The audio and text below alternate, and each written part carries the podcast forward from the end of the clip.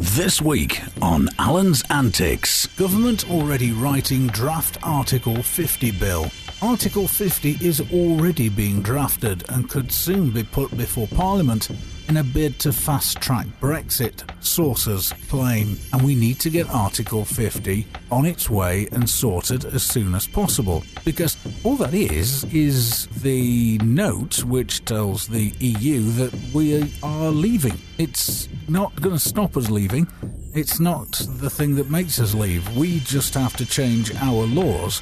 We just need to repeal the European Communities Act of 1972. This was an Act of Parliament in the United Kingdom which legislated for the accession of the United Kingdom to the European Economic Community, the EEC, or the Common Market.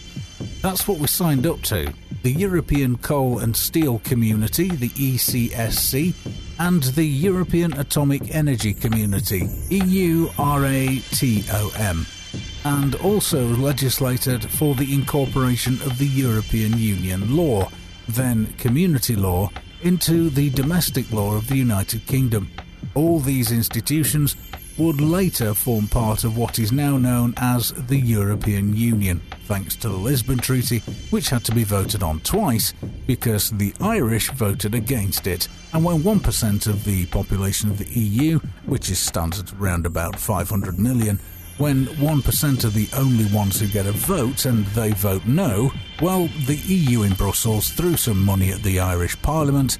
The Irish Parliament campaigned harder and they had a second referendum, and this time, well, according to the EU, they got the right answer because they voted yes to the Lisbon Treaty, the enabling act which gave Brussels the power over more than half a billion people. Just like that, they take control. These people aren't voted for. You don't vote for the people in the Politburo. You don't vote for the 27 people that meet and decide what's actually going to happen in the EU. No, you don't vote for them. You can't vote for them. You can't get rid of them if they do anything wrong, and you can't put in who you want because you don't have a choice. And that's what we're leaving.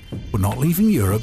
We're not saying Tara to France and Germany. We're not saying we're never going to go on holiday in Spain anymore or anything like that. We're just saying we're not going to be part of your crooked dictatorship. And that is that. Quite simple, really. Article 50 just says, We're going. See ya. This is a story about the effects of electromagnetic fields from monitors.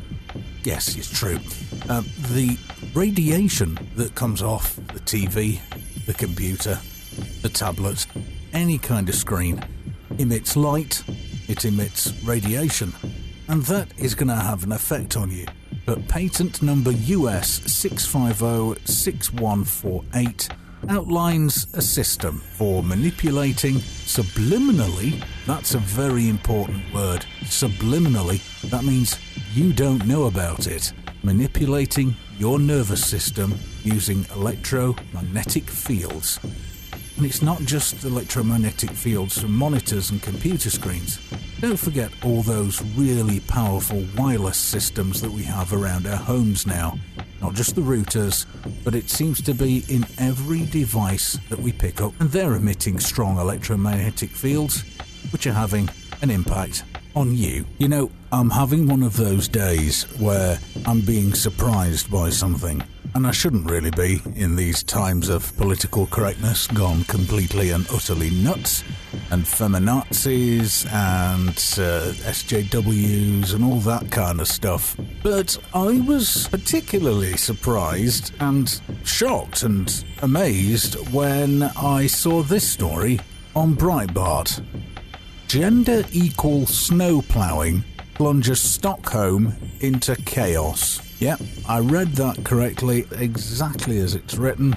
Let's go and see what the story has to say. Politicians in Stockholm said the policy of gender equal snow removal has failed after the weather brought Sweden's capital to a standstill last week, with hospitals reporting a fourfold increase in broken bones. The city switched to a feminist system of clearing snow last winter, but last week's burst of snow, which threw the city into chaos, has cast doubt on its effectiveness. Hundreds of thousands of people were affected, with the majority of bus routes put out of service and commuters having to wait in queues for several hours.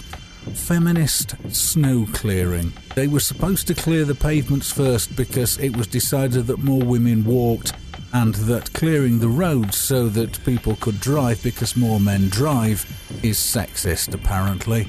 Yeah, I thought it was the 1st of April as well. Well, that was just a little snapshot of the week on Alan's Antics on RadioFreeUK.org. To hear the full recordings and a whole lot more, go to RadioFreeUK.org. And there'll be more next week. Take care and have a safe one.